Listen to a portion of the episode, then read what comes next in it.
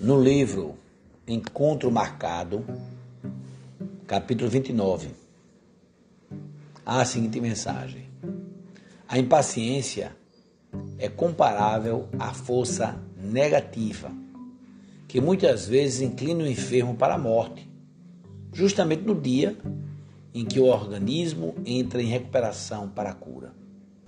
Se queres o fruto, não despetales a flor.